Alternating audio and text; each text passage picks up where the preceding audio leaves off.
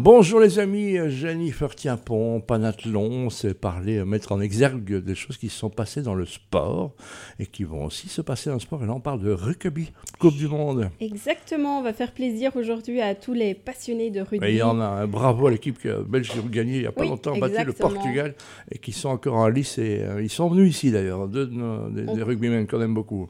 Et donc, on replonge dans un océan d'émotions survenu lors du match. Un océan carrément. Un océan d'émotions. Allons-y, là, on ne refuse, c'est le grandiose. C'est magnifique, tu vas voir. Et donc, on est au match qui opposait le Japon et l'Irlande lors de la Coupe du Monde de rugby 2009. Donc, le pays hôte a véritablement créé l'exploit en s'imposant face au redoutable 15 du trèfle avec un score final de 19 à 12. Le Japon a offert au monde du rugby une prestation héroïque renversant l'une des meilleures nations mondiales.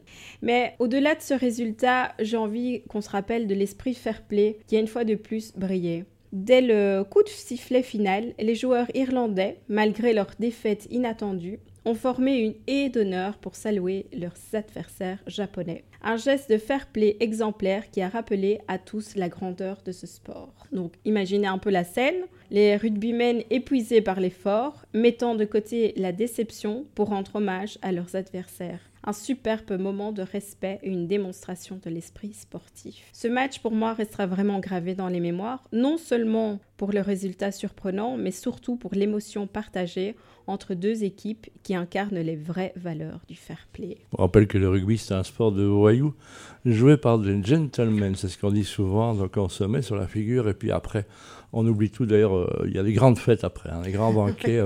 Quand un steak, c'est comme ça qu'on résout tout et on souhaite bonne chance à nos Black Lions, je crois. S'il n'y a pas une équipe belle, ce sont nos rugbymen qui vont essayer de se positionner justement. Peut-être un jour dans la Coupe du Monde. On leur souhaite. Merci, on se retrouve la semaine prochaine, Jennifer. À la semaine prochaine.